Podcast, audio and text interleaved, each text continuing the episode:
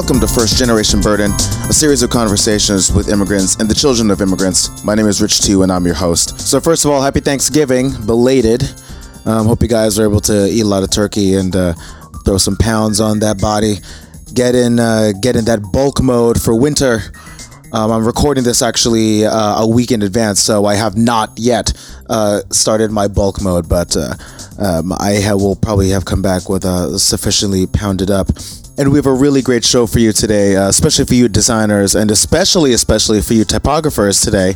Uh, our guest is Juan Carlos Pagan who uh, has a ton of clients. Um, he's worked with uh, MTV, uh, Art Directors Club, Nike. Uh, the New York Lottery. He was behind a lot of those great New York Lottery campaigns. He's a Young Gun winner, and he designed the branding behind Pinterest, which I'm sure all of you are very familiar with. We start in Cuba, where his grandfather was a political refugee, and then we go into uh, their move to Puerto Rico, and eventually uh, arriving in New York, and where his story really begins. It's a very New York centric episode. But right before we get into that, um, speaking of New York, where this conversation was conducted, um, I saw on Netflix the new Colin Quinn special, and it is excellent. It's called New York Story, and I I am not being paid to do this. This is not uh, an official endorsement. This is just literally me having clicked on the clicked on the video on Netflix and then just really having a damn good fucking time with it because it was hilarious. It's uh, it's Colin Quinn's um, dissection of the New York personality from a uh, from a, a racial slash genealogical slash economic slash everything. It's awesome. It's basically a one man show, and um, it's it's super intelligent, super smart, super funny. I'm just going to play a really short clip right now where he talks about the usage of the Dutch language in the New York vernacular. The Dutch just took it, they branded it. Those, all those names are Dutch names. Uh, Bronx is a Dutch word, Harlem, Dutch word, Bushwick, Dutch word, Brooklyn is a Dutch word, Stoop, Dutch word, Yankees is a Dutch word. The word fuck is a Dutch word, I swear to God. So if you ever see anyone on a stoop in Brooklyn going fucking Yankees, they're speaking Dutch. Right? so, now you go. So that was just a clip from Colin Quinn's special New York Story on Netflix, and uh, I fully recommend it. It's great. It basically breaks down what the DNA of New York is from a cultural level, and also even gets into stereotype. But uh, the stereotypes are by the time he gets into that, he's already justified everything that makes you understand why stereotypes even exist. It's it's really good. I I, I suggest you guys uh, check it out. So moving on to today's guest, Juan Carlos Pagan. We recorded this conversation a couple of months ago, um, around the same time that uh, episode one with Ahmed was recorded. It, it was in the Sunday afternoon office, and he's also one of the co founders. So, uh, just l- letting you know uh, that I could not get my other microphone to work that day, so uh, performance issues. And uh, we, it, if it sounds like we're passing back and forth one microphone, it's because we are. So, uh, just bear with us for a little bit. Well, we get we get into a groove, and we're just kind of chopping it up for about an hour. So here's that conversation. Yeah, totally. We're gonna be like dangerously close to kissing each other. I think. Yeah, I know. oh man. Um, All right. yeah. So thanks for having me at your super spacious uh, Sunday afternoon offices over here. Um, I think it's also partially your office as well. Oh yeah, it is. Yeah. I feel like there's a bit of ownership. I hope you do. Yeah. Thanks. Yeah. We are so close right now. Dude, this is really, really sexual. I don't, are we? Are we? Okay, so I only see the bits pop up when I speak super loud.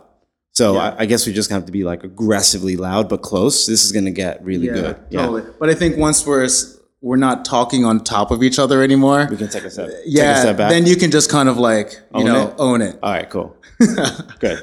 All right. So, uh, for a little bit of context, uh, today we're talking with Juan Carlos Pagan, designer extraordinaire, friend extraordinaire, also the person who introduced me to the ham horn, which I have used to very high level ranking people at a at a thirty five billion dollar company. Um, so uh, thanks for having me here. And uh, I just want to talk to you today about your background, what what drives you, and also well, you know what what got you to this point, and you know the things that are passionate to you, especially as a, a person of a first generation uh, Cuban. Uh, I'm. I think I'm second generation technically. Yeah, I'm second generation, and I'm a bit of a mutt. Like I have um, both Cuban and Puerto Rican heritage. So yeah, I'm a bit of a mutt. Yeah. So uh, wait, wait. So first generation, I think, is when your parents were born there and you're here, right? Correct. Well, well, my grandparents came here. So my parents were born here. I, I th- think fuck, I suck as as a kid. Yeah. Uh, yeah, I think my parents were born here. Oh, got it. Oh, born here, I mean born in Puerto Rico, which is a commonwealth of the United States. So they were they weren't born on a mainland, but they were they're born American, so to speak, but they're Puerto Rican. Gotcha. Oh, so you, I guess you don't even qualify for this podcast anymore. Poop. Where'd you grow up? I I know you. I've known you for years, but I don't know much about the early early years. That's actually when I was talking to Ahmed Klink yesterday. I was surprised at how much knowledge I didn't have about his youth when he was a little kid. So if you just give us a little bit of background on all that. Yeah, it is funny. Like, uh, I'll get into that, but I think you're you're totally right. I think you you can be friends with someone, hang out with them a lot, and not ask like like basic questions. You just kind of uh, you kind of hang out with people, and you have to have a good fun, like a lot of fun, and you get close and close and close, and you get close to a point where asking them perhaps like, "Hey, how did your parents get here? Where are you from?" Almost seems like silly, but it, it that's why I kind of admire you for doing this because in a weird way it allows you to get closer to the people that you're already close with or and learn more about them you know so I, I, I kind of admire that so a bit about me so like my my parents uh, were born in Puerto Rico. My grandpa was a political refugee. He fled uh, Cuba, went to Puerto Rico, um, uh, and you know met my grandma and, made babies, which were my, you know you know my parents were there, uh, and then they came over. Everyone basically came over here around the same time. I think it was like the 70s. They came over to mainland United States.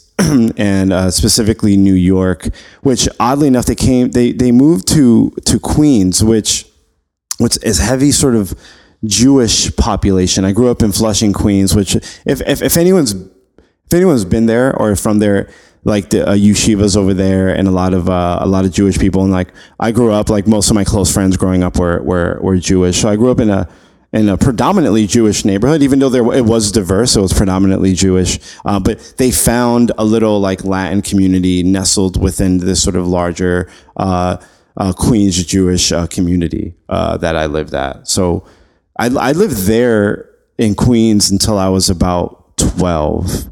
Uh, and when I when I was young, I was kind of a bad kid. Like I I, I, got, I was kind of getting into trouble at an early age so much so that you know uh, there was discussions about like sending me to boarding school or like sending getting me away from like the places I you know people that I was hanging out with. So as an example of trouble, like just talk us through like g- give us a rundown of maybe the top two, top three worst terrible things you did. All right, so w- this is a f- funny question because you're gonna, I'm going to jump the gun. That's the problem. Like I started off as like a fucking little juvenile, right? I was a little dickhead as a kid, and I was doing dumb shit like like like graffiti and like like like like uh, uh, uh stealing shit and like just being a, like a like a little hood rat. You know, wasn't it, it was stupid. It wasn't like like really bad stuff until I got maybe older, and then I got into some weird shit. But I I did some like you know dumb like a lot of graffiti. You know, yeah, exactly.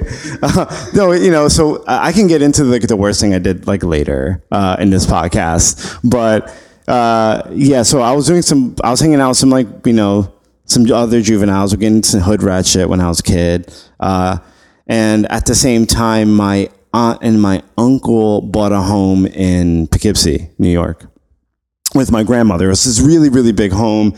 And it's technically, I guess, LaGrangeville, but it's like right by Poughkeepsie. It's like the suburbs of Poughkeepsie. And it's this like big suburban house. Uh, and they were like, hey, you know, there was like family stuff going on at that time. Like, so they took me and my brother, and uh, at the age of like 11, 12, uh, we moved up to, to upstate, like LaGrangeville, uh, to live. So, that transition was like like a fucking culture shock to me because I went from growing up in Queens, which your access to the city is kind of you're right there, right? You kind of I think you consider I considered myself like a more of an urban uh, youth uh, because I was in Queens, and then next thing you know, I'm in this like sprawling suburban like like what felt like anywhere United States, you know, uh, with this like big house with like acres of, and you know, and it was a it was a bit of a culture shock for sure. Yeah, uh, and I, I I lived in Poughkeepsie. I went to middle school in Poughkeepsie. I went to uh, uh, to high school. Uh, I went to Arlington High School there. Uh, yeah, and that's sort of like the that was like you know that was basically my formidable years. What was your cultural identity or cultural identity in Poughkeepsie? Did you feel like you were part of a, of a, Latin world there, or did it just feel like it just had changed and all of a sudden you were in a different context? I mean, aside from just being out in the burbs. Yeah, that's a, that's a fascinating question um, because I certainly, I certainly felt, um, certainly felt.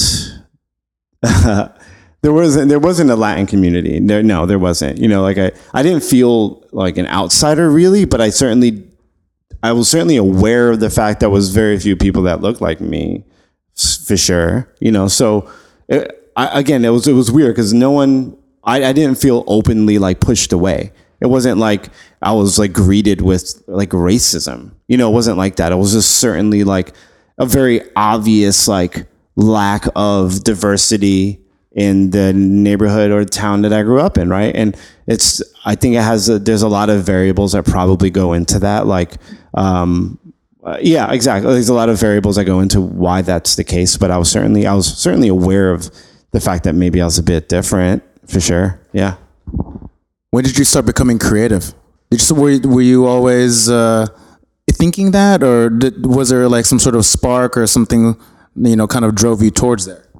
That's it's always been a part of my life. You know, like when I was like, like I was always a kid in grade school that was getting in trouble for like drawing in the back of the class as opposed to like doing like my arithmetic, for instance, right? Like it, it, it's it never left me. That's the thing. Like you know, I think I was always that kid. It just it's just manifested itself differently now, right? Like so, as it were, when I was really young, I was like doing graffiti, and I was like and I was like drawing a lot and making stuff and making art. And I was a very like, I was a maker kid. And then when you get into like high school, you know, I still made stuff, but I was more like, like, you know, pushed into more physical stuff. Like I, I, I was like, you know, on the track team and on the wrestling team and like, you know, doing a lot of more sort of like things that P, uh, the school wanted you to do, you know? You know, a lot of people, I was, I guess, athletic, athletic enough where I can get on these like, like sports team and, and kind of excel a little bit. Uh, so I was still making stuff, but it kind of took a backseat a little in high school, you know. But I was always a creative kid. I was always in like art classes and AP art classes and making stuff. It just wasn't something that I was aggressively doing uh, in high school. That high school was a very sort of weird time. I think it's a weird time for everyone, but I certainly so I was I was like I had to sort of split life I think you know like I would go to school and I'd go to the wrestling matches and I'd win wrestling meets and but then I'd go home and listen to like fucking Radiohead and Paint and get super emo like without anyone seeing. Like I was just like this super artsy kid at home. But like at school I you know played up this like maybe more of a an athletic jockey role because it was kind of uh, you know more accepted I suppose. It was it was weird I gotta say, when I first met you, I was very struck at like how athletic you appeared. And I was like, wow, this guy is like as, as a designer and as a creative, crushing it, but also gives off like he could hang like in the physical world as well, more so like and than most people that I know who are less complete introverts. And like I was a total band kid when I was in high school. So I didn't get involved in any of that shit. And I just had to like kind of, you know, go down my own weird emo artistic path without trying to play team sports. But like, do you think that having like healthy sense of competition, team sports, as well as like the mentality of training and physicality, if that feeds into your creative drive? Well, I don't know if if it, if it like, I s- yeah, it's kind of uh, I think it helps in like in terms of like you you're never. Everyone has this perception about people who make stuff that like they they're doing it alone, and you know, if you're doing it professionally, if you're making like a living out of like making shit, you're not doing it alone. You're working with other people, and I think there's something about sports or team sports that helps you cope with what it's like to be a team player and understand that like you're just a like a a, a part of a larger thing, right? Like if you're a, like a, a designer, for instance, you're designing one thing, and most of the time you're passing that on to maybe like an animator or a web designer or a developer. You're not the the end, the beginning and the end. You're you're a you're a you're a team player. So I think those team sport mentality sort of helps you understand that every like everything every creative endeavor is actually really sort of a a team endeavor. It's you're not you know singular. It, that's that's rare. I don't think that really exists. You know, even painters that I know have assistants, and then they have like buyers and art dealers, and you're yeah, you might be painting it by yourself, but there's there's more there's more people, and I think I I, enjoyed I enjoyed the the, the the sports because of obviously the discipline, but also like the like you know the the team mentality. So when did you decide to make the jump into uh, going to, you know, going down the path, going down the creative path? Yeah, so I graduated high school, and you know, like most kids who graduate high school, you you don't really know like w- like where to go. I think. I mean, you know, you got to go to college. You know that, but I, I I didn't want to just go to college to go right away. So I I traveled a little bit. I I, I went to Mexico for a while. Um, I spent about a year in Mexico, sort of doing a lot of like reading and doing a lot of uh, soul searching. And by soul searching, I mean like you know experimenting with drugs and like partying, like just being like just you know just being 17 in another country and like getting a lot out of my system, you know, learning a lot about myself and my limits. And I was also reading a lot of shit then that like, like I, I kind of like I wanted to like experiment with like tryptamines and and different facets of my brain and how to like I was I was I was always I was always like, like a spiritual person I but I, but this is gonna get into a weird thing. You know like I I I I, lost my faith like in in high school.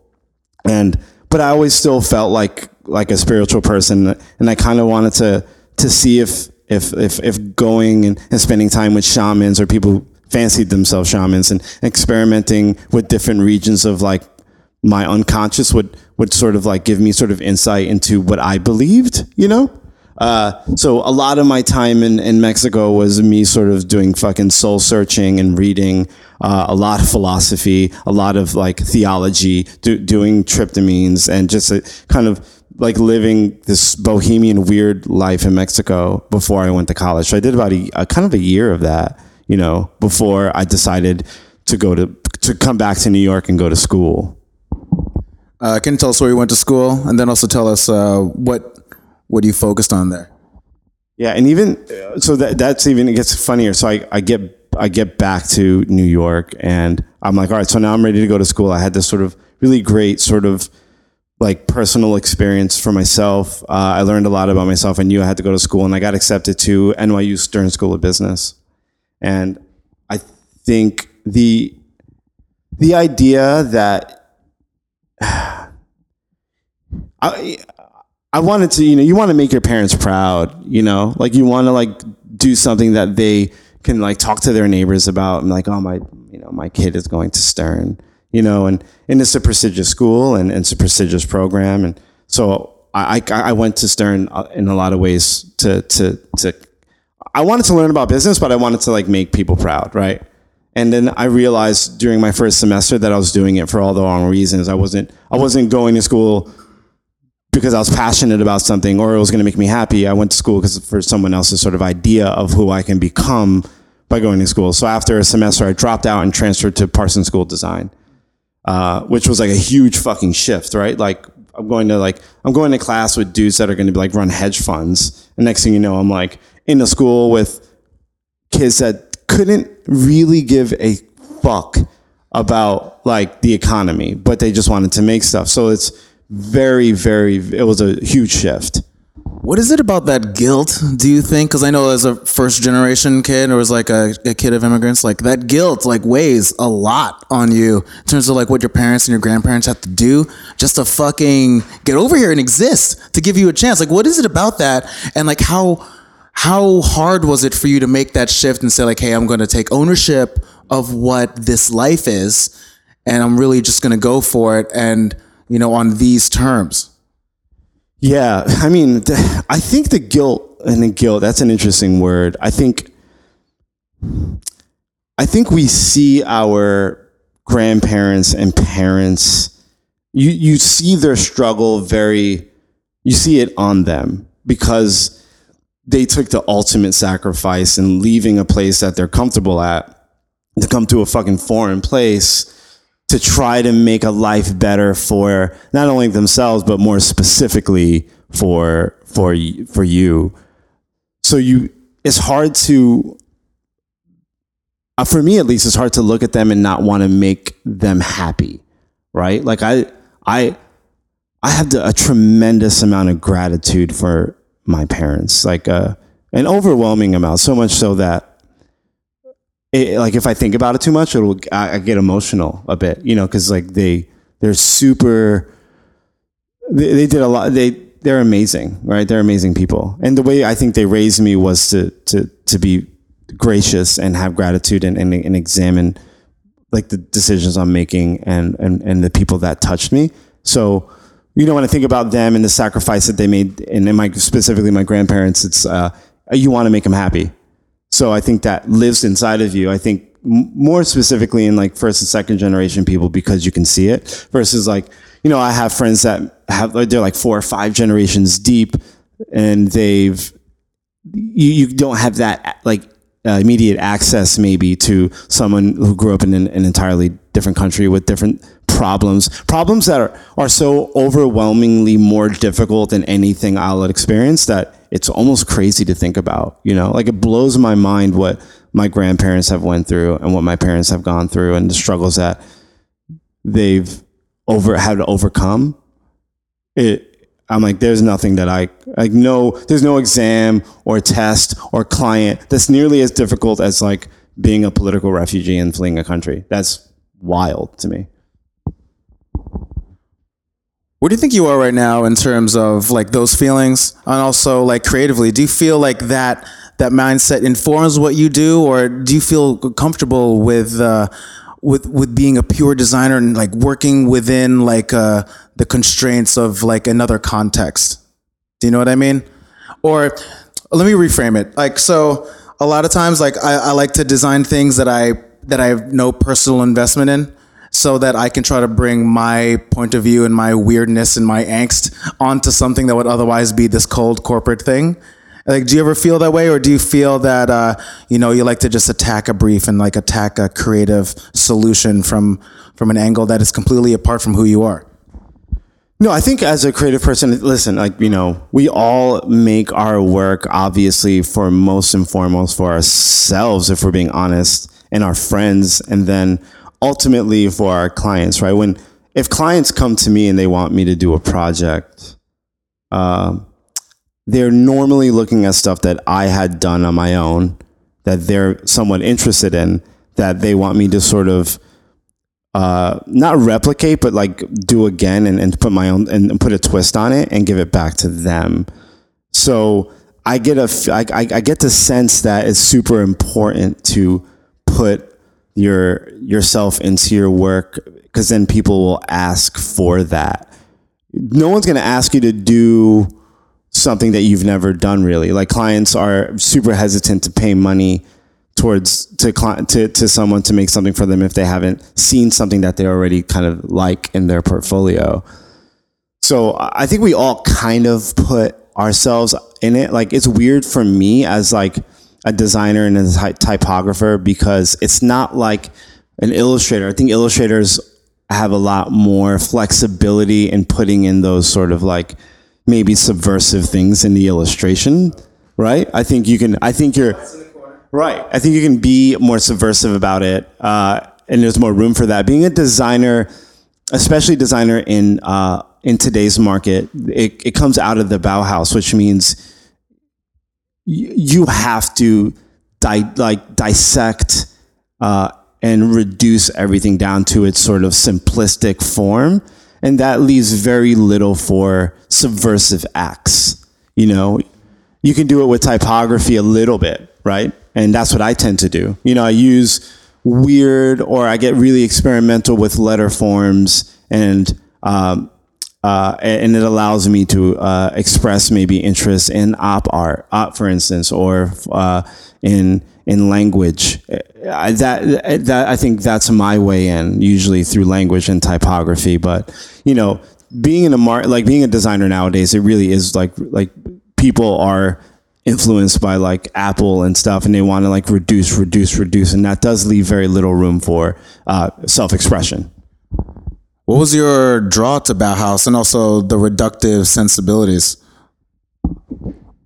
So here's the thing. I don't know if I was initially drawn to the Bauhaus. I think that's so if you're if you examine all of the most of the East Coast art schools, they function out they they almost come out of the Bauhaus. So the Bauhaus was for those who are listening who don't know, you probably do because you're listening to this fucking podcast with two designers. Um, uh, you know, was this like like you know this this uh, this school in Germany that was a reaction against the war, and it was a lot. It had a lot to do with. Um, rational thinking and reduction in simple in simple forms and simple shapes uh, and like primary colors and sort of like reducing things down to its sort of simplistic and getting away from self-expression, which is sort of irrational in nature. Uh, and that became hugely popular and then permeated through the East Coast with like American modernists. So most of the schools that teach art, SVA, uh, Parsons School Design, RISD, you know, Cooper Union, they all kind of teach a form of the Bauhaus, which is like, you know, you go to your studio, you make art or design, you come back and you have a critique. And that critique is an exercise in deconstruction and reduction. It's to break things down to its essence. We've all experienced it in, in the critique right? So uh, I am I'm schooled in the Bauhaus in the sense because I went to Parsons in my undergraduate, and then I went to Cooper Union for my postgraduate studies, and you know they they they all kind of fall out of that same pedagogy or thinking. So I'm not, I don't know if I'm necessarily drawn to it, but I'm certainly aware that I'm a byproduct in a way of the the Bauhaus mentality. So in that in that uh, context, like, do you feel that you're a rule breaker within that context? Like, if your if your base is there, do you feel that you sit comfortably outside that base, or do you do you like to dance? Do you like to dance in between Bauhaus or in something that's more of a personal expression, or just maybe something completely different? Uh, I think if you were to like look at my work, if you're being really really on, if I'm being really honest there's some stuff, a lot of stuff that's a very sort of um, uh, buttoned up and you know clean, uh, and what would be considered by the layman as good design. I'm putting air quotes out there. But I think if you look a little bit deeper and you look at some of the more experimental type typographic work that I've done that kind of come out of a different mentality, which is more Herb Lubalin, more um, expressive typography. like that's where I, I got super stoked in towards like the latter part of my education, which isn't the Bauhaus and it's very sort of uh, American expressionism through letter forms. Uh, and I kind of fell in love with that movement. I'm still in love with that movement a little bit. Like Herb Lubalin is certainly still someone that I admired deeply. uh, and that's had a huge impact on my work. But I'm also equally influenced by like Lance Wyman, and I would say Lance Wyman in the way he sort of looked at letter forms was progressive, but also felt within sort of a modernist per like perspective. So he was very like progressive and experimental with like the Mexico identity, 1968 Mexico um, Olympics that he did, which is like still to this day stunning work, right? Like you know. That's on like so many mood boards I see at work constantly. And even for the past 10 years, I've just seen it everywhere. Yeah, you can't get away from it because it's uh, it's amazing, right? And I think what like Lance uh, Wyman did, had had did pretty successfully was take simple forms and simple shapes and letter forms and experiment and come up with something really interesting and unique and a design system based on um, a, a- a- lines essentially, right? Like these simple lines. So that's that's kind of uh, a Bauhaus principle, right? It's really it is a reductionist idea, but it's done in a way that's very experimental and and beautiful.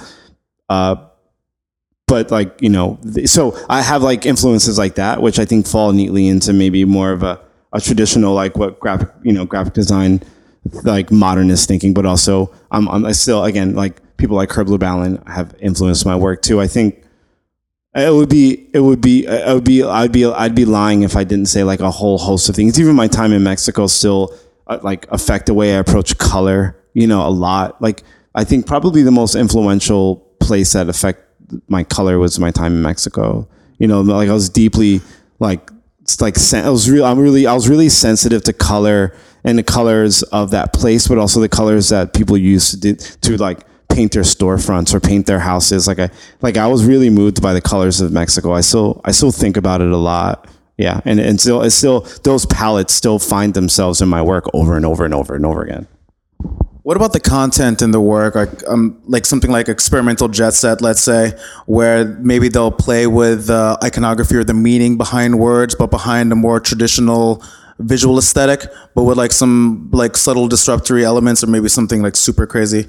But like the symbols can be switched out, things like that. Do you ever think about that, or is or uh, for you is it really more of a pure visual exploration? Well, Experimental Jetset's an interesting studio that you bring up because they're to me like they're quintessentially Dutch, in my opinion. They're Dutch in the way they handle typography and their spacing and their uh, and their uh, in their approach, even the way they think and they talk about the work is like very Dutch, you know, and they, they know, and they lean into it, which I love. They're not, they know that that's like the kind of their mother tongue and, and, and they're, they, they, they grew up. And if you, if you ever listen to any sort of, uh, um, uh, interviews with Experimental Jetset, they'll, they'll, say how much, uh, like Willem Crouwel, Wim Crouwel has influenced them and like the old Dutch masters have affected their work. What they have successfully done, I think, um, is take some of those fun, like their roots, right? Their roots in uh, Dutch modernism, but uh, push it in in in in a, in a super interesting new way. Their their work, uh, in my opinion, is uh, challenging in that they they always seem to to try to progress a line of, of thinking that maybe a lot of people would think is finished. For instance, like you would think that modernism has reached its pinnacle, but they sort of do this sort of like revivalist version where it's not modernism, it's not mo- postmodernism, it's like progressivism, and it's it's it's taking old principles and pushing it in a different way, and and I, I kind of enjoy that. Um, that way of thinking, I, I do get pleasure from looking at their work in a lot of ways. I, I could never make work that way. Um, but- and maybe that's why I, I'm, I love it because I, I could never make that kind of work. It would also, I think, feel untrue if, to me, you know, and I think, uh, they, they know where they're coming from and their heritage and, and the things that they grew up looking at. And, you know, I grew up looking at different things and I wasn't introduced to, you know certain principles until I was uh, an undergraduate at Parsons, right? What about approachability? Do you think like when it comes to your work, do you think like I want this to be immediately read? I want these these symbols to be understood very quickly, or you know, do you want to challenge someone like you know, either you come thirty and I bring you seventy, or do we, are we doing a 50-50 thing, or I bring you like up to even like ninety five percent of the solution and you're already there? when I'm working when I'm working on my personal work, when I'm doing experimental like like uh, like lettering and typography, I tend to want people to work a bit harder, right? Like I want um, and you can see if you look at like for instance, if you look at like my Instagram feed, like some of the lettering that I put out there is a little weird. It's like me sort of experimenting with forms and shapes and and, and, and pushing sort of like is this does that really look like an ampersand is that like is that weird you know like you I tend to with my personal work, I tend to get a little bit more like I'm gonna give you I'm gonna give you some. You're gonna have to work a little bit. For my client stuff, um, I'll I'm, I started doing a little bit more of that, but this is mostly because I've been lucky enough to been asked to do some of it. You know, like like the lettering I did for like Variety magazine is is something that comes to mind. Like that, that's you know kind of weird looking, weird lettering. For instance, you know, it's not what it's not you know, yeah, it's not your basic sort of typeset. You know, it's kind of weird. And they asked me to like go there, which is, you know, really quite refreshing and nice. Um, you usually get that with smaller clients because they're not like pumping in larger budgets. Uh, so I think it's a mix. I think my personal work is more experimental, more expressive, a little bit more challenging. I think the stuff I do for clients tends to be less so, unfortunately. But I still, I still like, I still push it. It's just in in in a different way. You know, um, yeah, it's maybe less uh, uh, expressive though. Maybe. All right, so I I'd be remiss if we didn't talk about Pinterest because you famously did the Pinterest branding, the Pinterest logo.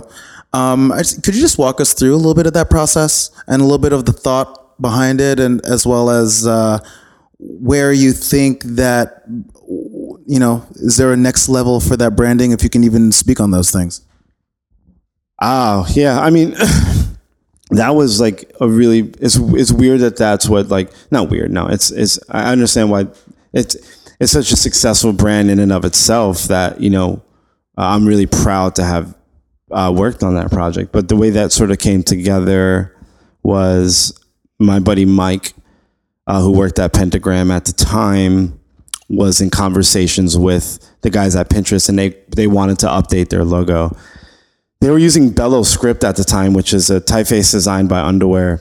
Uh, uh, I think they're they're located out in the Netherlands. Really, it's really beautiful script, um, but it's something that you can license. It's not um, proprietary lettering. It's something that like anyone can go and get. And they were looking. The guys at Pinterest were just like they liked it, but they wanted something a bit more ownable, something that no one can typeset, and and, and so they wanted custom lettering. And my my buddy Mike is a is a really good designer, but I think he wanted some help kind of coming up with the letter forms. And he has some sketches that he he had sort of initiated and worked on, uh, and then me and him kind of met for coffee. And he was like, "I got this identity project. Wondering if you're you're willing to to jam on it with me." I think he knew that like a lot of my work was sort of lettering based.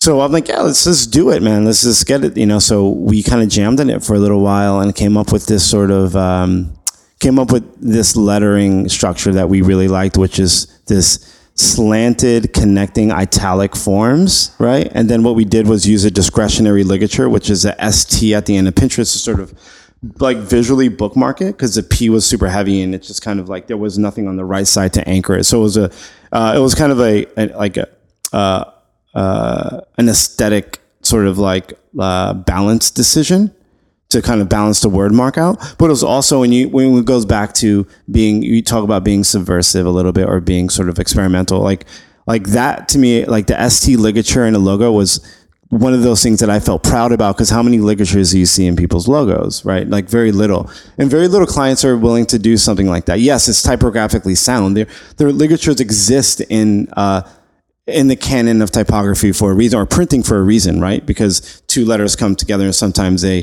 they'll crash, ligatures bring them together and it makes it easy to read and when you get to like fine point. So to bring a ligature up and to focus on it or, or, or to have it in uh, a word mark was something that I was particularly like interested in doing. Um, so we did the lettering, and the last bit was the P. They knew that their logo would eventually just get reduced down to the P, so they wanted us to sort of play with like making the P turn like look kind of like a matte pin, like to uh, to kind of suggest a matte pin, and and we were at least initially like hesitant to do that, and but we we kind of found like the right sort of like degree of suggestion where it wasn't too sharp, not too hard, but it kind of sort of subtly referenced the matte pin, and uh, we were happy with it. They were like one of the best clients ever to work with because they they they would make suggestions, right? Uh, and this is rare, but they would make suggestions, and and usually those suggestions turned out fruitful, and that's and I think that has a lot to do with like Ben and Evan just having sort of a uh, a good sense of not only where they wanted their brand to go, but also a really good sense of uh, design. They they inherently sort of respected it and understood that it's it's going to be a powerful tool for them. Um, yeah, and everything else is like from there on is kind of like history. Like they just really made a successful brand. You know, people. Uh, I'm really proud of that piece, and I love the lettering we did for it, and I, and and and it has garnished me a lot of sort of interest. But it's certainly not like the best thing in my portfolio. I don't think. Sure. Well, I mean, you have a lot of amazing things in your portfolio, which I drool over constantly. but uh, yeah, totally. Oh, so uh, tell us a little bit. Like, you're one of the co-founders of Sunday Afternoon, and uh, you, Ahmed, and Shane are doing some amazing things right now as a trio, as well as like the group of uh, artists that you guys represent. And I'm not just saying that because I'm one of those guys, but um, I I do feel that uh, you guys represent something which is very interesting in the city of New York right now, which are three what might one might categorize as alternative voices joining forces and creating something that is like stronger than the individuals and representing what could possibly be like you know like a, a great little movement. If you just talk a little bit about uh, sunday afternoon and also just you know what that means to you. Yeah uh, sunday afternoon uh, which it, it's it's kind of funny. The so to I'll, I'll try to make this short right? But the the truth is I was at a point in my career where I was getting offered representation from some of the best uh, artist management companies. Uh, no, and and and I'm not I'm not saying that to be boastful. I'm saying that because like I hit a point in my career where like I was honored, right? I'm like, wow, like I've always wanted to be on that roster, and I'm like really, yeah, I was truly honored when I was approached by some of these places who I've represent, like I've admired for ages, right? So I'm like, man, this is really, this is a, uh, I'm a huge amount of gratitude again having for uh, for where where people see my work and and and I was honored. So I was considering that as an alternative. I'm like, all right, now maybe I'll leave like the agency world and I'll just get representation and focus on, you know, focus on my art and making work for individual clients. Um, and I was telling, I was, I was saying, uh, I was having that discussion with Shane one night over over and uh, he was also getting offered representation, right? And he was at Method at the time, um, I, you know, and, and and so we're just kicking around like, oh man, where, where would we want to be represented? Like, what are the best places, and and what what are really cool or interesting like artist management companies, right? And we were talking about it for a while, and like, and and we, and we're and we're like, well the place that we want to exist maybe doesn't really exist right now. At least not not that we were aware of, right? Like we wanted an artist management company, but we also wanted a space that we can collaborate and combine our efforts and do work together. So it's kind of like a design studio, but also an artist management company um, where people can kind of do the work they want, but also collaborate and come together, kind of very transformer esque, right?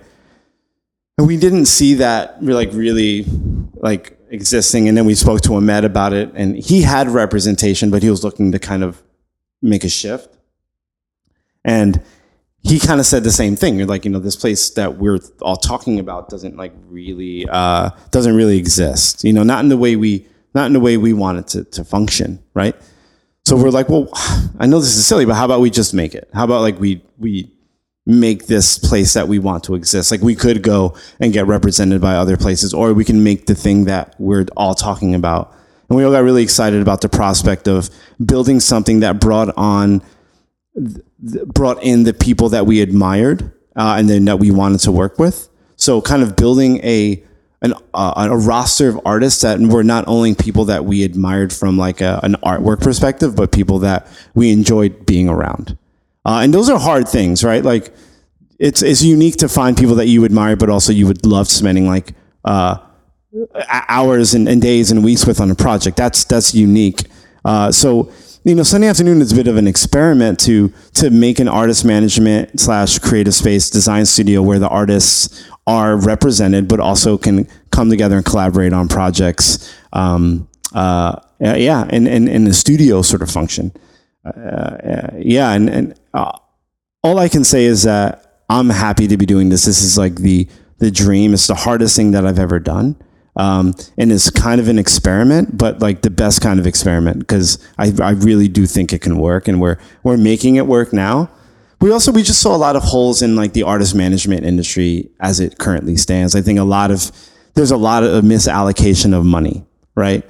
You know, the old agency or like the old sort of like like like artist management agencies would have like this like this this rep who had relationships with with art buyers and then like a creative director would call up their art buyer and like bring me portfolios. I want to buy a, i want to hire a, a photographer for this project. And she'd come with the portfolios and he'd pick one and the art buyer would broker that project with the rep and a photographer gets hired and that's that nowadays creative directors usually are super aware of the artists that they want to work with. They follow them on Instagram. They're sort of they're sort of directly linked into the artists that they're uh, that they're they admire. So like if a project comes in, for instance, and I want to work with Shane Griffin, I already as a creative director, I already know who I want to do it. You know, and I don't need to broker that project the same way. I can directly reach out to the artist. Uh, the artist talks to their rep they negotiate like a fee, and then we're working on a project. Not to say that the art producer is irrelevant because they are very relevant, but the the the function is kind of shifting and changing, and and the way artists interact with creative directors are shifting and changing. And I think it would be dumb not to uh, be a little dumb of us not to be aware of that. What do you think your guys' voices represent in the industry? Do you ever think about that? Uh, well, like, what do you mean specifically by that? Um. Oh well, so that's a good question on your point. Bounced right back at me. well, i am just thinking in terms of even what the nature of this podcast is. Um, just uh, young, uh, young men of color, you know, doing a thing in New York who have maybe points of view that aren't necessarily traditional, um, and and joining forces because you're like-minded and possibly opposed to a system. It's like, what do you think those voices are? Like, what do you think those your voices represent? Or does or does it not even really work that way? Well, I, I think there's certain things that you touched on that like make like total sense, right? We are like Ahmed is French, uh, Lebanese. Um, and you got one Irish guy. Yeah, and then we have Shane, who is uh, you know, he just moved here essentially a couple of years ago from Ireland. Uh, I've grown up in New York, so I'm a New Yorker through and through, but I am a man of color, you know. Uh, not that I think that it truly affects our work. I do think that it does a little bit, but I mean, we, and to say we all think the same is also maybe not quite right. I think we all kind of think and view things differently, and that's what makes us strong. I think Ahmed certainly has like a, a point of view on stuff. Shane has a very strong point of view. I certainly do, and I think when we agree on something, it's usually really, really like fucking fascinating and interesting because we're all coming from a kind of a different point of view. We're all very different guys, uh, but we all have like I think the like a vision that that collaboration and working with people that have different skill sets than you that you admire is something that can exist, right? Um, if you, especially if you check your fucking ego, you know, and I think that's the hardest bit. You know, it has li- little to do with like everything else and more to do with like, yeah, everyone's won a ton of fucking awards and everyone's like been published and this and like but like when you get down to it, you just want to make cool shit with your friends, right? Like that's what it really boils down to. So everyone checks their ego out the door and kind of like walks in with a collaborative sort of mindset. Like you're you're gonna make some interesting stuff if you bring 100% and you check your ego. Um, we are we are I think inherently different than other like studios because we are coming from different points of parts of the world. You know, I think that that's certainly unique, and I think our work our work definitely breathes a different style. I think if you go to the Sunday afternoon website, you get a definitely, uh, certainly a, a, different feel than if you were to go to any other sort of design studio. I think in New York, it's it's it's it's quite different. I mean, I'm actually more interested in in the way other people see it. I I I tend to think a certain way about our work and how it sits together, but I'm actually more interested in hearing like how other people like see it. You know?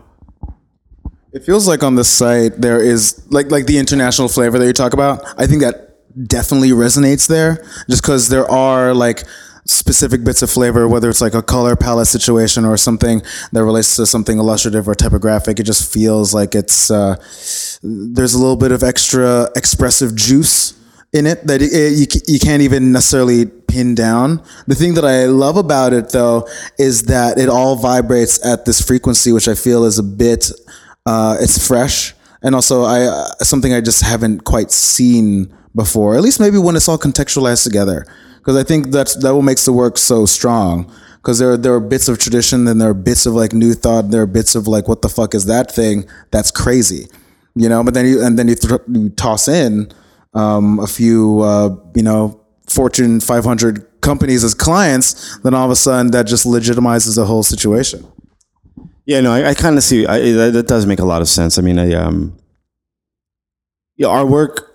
I think the work of Sunday afternoon is um, it it tends to be a if I'm being trying to be objective here, it tends to be a bit more uh, expressive uh, and and and stuff that we we get excited by. We would so you can get work as a graphic designer, right, or as an illustrator. You can get work if you put safe stuff out there. And I think what what we want to make sure uh, is that all of the artists on the roster and all of the people that work in the studio and how we sort of function is that we're getting asked to do work that we're excited by, which means putting the work into the world that we want to do more of.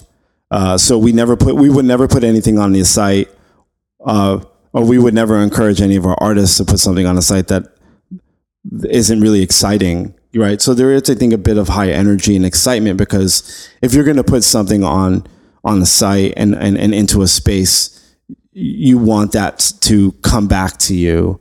Um, uh, so if I hope that makes sense, I feel like there is a high, a high degree of energy in the work, and that's mostly because we want to get more work in that in that vein. Um, we're not reacting towards the safe stuff just to be um, agitators. That's not our goal. We're not. We're not. We're not. We're not like trying to be punk. It's not, it's not, it's not like a punk movement. We're not, we're not reacting against something. We're just doing stuff that's true to us and that we find exciting uh, and stuff that we want to do more of. I hope that makes sense. What you said just now about like, it's not a punk movement. That's so interesting as far as the, the motivation behind creation where some people just like be agitators and they'll just want to like shake shit up. And then eventually a lot of times those agitators they just lose the energy themselves or people are just tired of that energy. It's like um, imagine like you know having a uh, water just drip on your head all the goddamn time i'd fucking leave you know? But then just i think people see the excitement the self excitement is like yo i'm genuinely stoked about this thing aren't you stoked? Even if it's in, in ignorance of you know maybe you put something weird out there that people don't get but like i can see the, you're into it and i respect the fuck out of that. Um, yeah i think the, the intention is certainly different right? Like we're we're i think what i love about us is is you know and and and, and this is going to sound maybe a bit boastful i'm going to sound maybe a little weird by saying this but we're not the kind of design studio that's trying to to like beat out another design studio or be better than other like we, we there's like we don't I don't feel like competitive with other people in the in the space of like oh I don't want to do work like them I want I want to do work like them. We're not reacting towards like we it's not reactive. It's more like if we come into the studio and we're working on something or if a matter changes and we get excited about it we like it's it's like building off of that excitement and it's not reactive. It's and i think it needs to come from a more like honest place where if like we're jazz and we're getting caught if it's like keeping us up at night and we're constantly thinking about a project like it's probably a super it's like a good sign. I you know i, I make this analogy a lot and i think people people might find it fucking weird, but like I think working on a cool project or getting excited about something is kind of like falling in love, where like you have you have like a and a thought, right? And this thought starts becoming real when you start working on it, right? And then then your project starts asking stuff back from you as you're working on it and the, then the relationship starts growing because like you put stuff out there the project wants to be this thing and there's this dialogue that happens and it's kind of like a relationship and it keeps you up at night and you kind of keep thinking about it and it gets you really excited and you keep working on it and it's a relationship and it builds you know? And it, it turns into obviously something really beautiful that ends up hopefully in the world uh, and hopefully someone else finds it like interesting and beautiful but it's kind of like it's kind of like falling in love it, you know? It's, it's a weird it's a weird feeling. That sounds. I know it sounds fucking odd, but all right. So uh, we're winding down a bit. So, uh, what gets you stoked? Anything that gets you out of bed right now that gets you super excited? Yeah, so much, so much. Uh, obviously, like you know, the projects we're working on, like we're we're working on like a bunch of projects that I'm excited about that I can't talk about. But we're also doing stuff that like we're we're we're about to launch our, our, you know the inaugural like gallery opening that I'm fucking super excited about, which is like getting all the like artists on our roster in a group show in a space that like I, I can't stop thinking about. It's like it's all consuming, right? So that's that's exciting. Also, just a trajectory and seeing how Sunday afternoon grows and changes. I think it's going to grow and change a lot, and I think I think I'm I'm open to most of those changes. I think we have core values now, and and we we know what those core values are. But I'm super interested as we change and grow and take on new people, how it morphs and changes. I think there's a lot of different ways that this can can grow, and I'm I'm I'm pretty open, excited to see like how that how that happens. So I'm excited about Sunday afternoon in the studio. I'm excited about the work we're doing, and I'm excited about how we're showcasing and representing our artists. I think that's something that's super unique to us. I think we we admire everyone on on our roster, including our like it's artist owned and artist like ran right. Like we we admire everyone on the roster. We want them to be showcased in the most interesting, thoughtful way, and we want ourselves to be a part of that. So yeah. Thanks for joining us, brother. Thank you for having me, brother. So that was Juan Carlos Pagan uh, or JC as he's affectionately called. And That was a really fun conversation, a really smart conversation, and uh, honestly, I I left there feeling like uh, I had just gotten uh, some real knowledge dropped on me, and that's always a good feeling to walk away from. Um, especially for you designers, if you're really into those particulars, especially uh, discretionary ligatures, which was unironically tossed around in that conversation, uh, you were probably drooling all over that. Um, and if you're not, then uh, sorry about you. Go somewhere else. Uh, but if you want to see more of uh, JC's work, go to carlospagan.com, C A R L O S P A G A N.com, and make sure you check out SundayAfternoon.us US. Um, and also at the end of that, uh, you were talking about a gallery opening that actually already occurred. It was last month at Inert Gallery uh, in downtown New York. And it was a lot of fun. I was there about, felt like 250, 300 people were in that room just kind of having a great time and and uh, looking at some new and exciting work. So uh, there will probably be more of that to come, and I'll be sure to uh, let you guys know about that.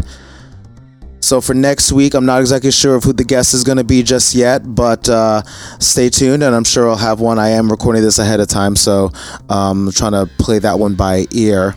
If you want to subscribe to us on iTunes, just search for First Generation Burden.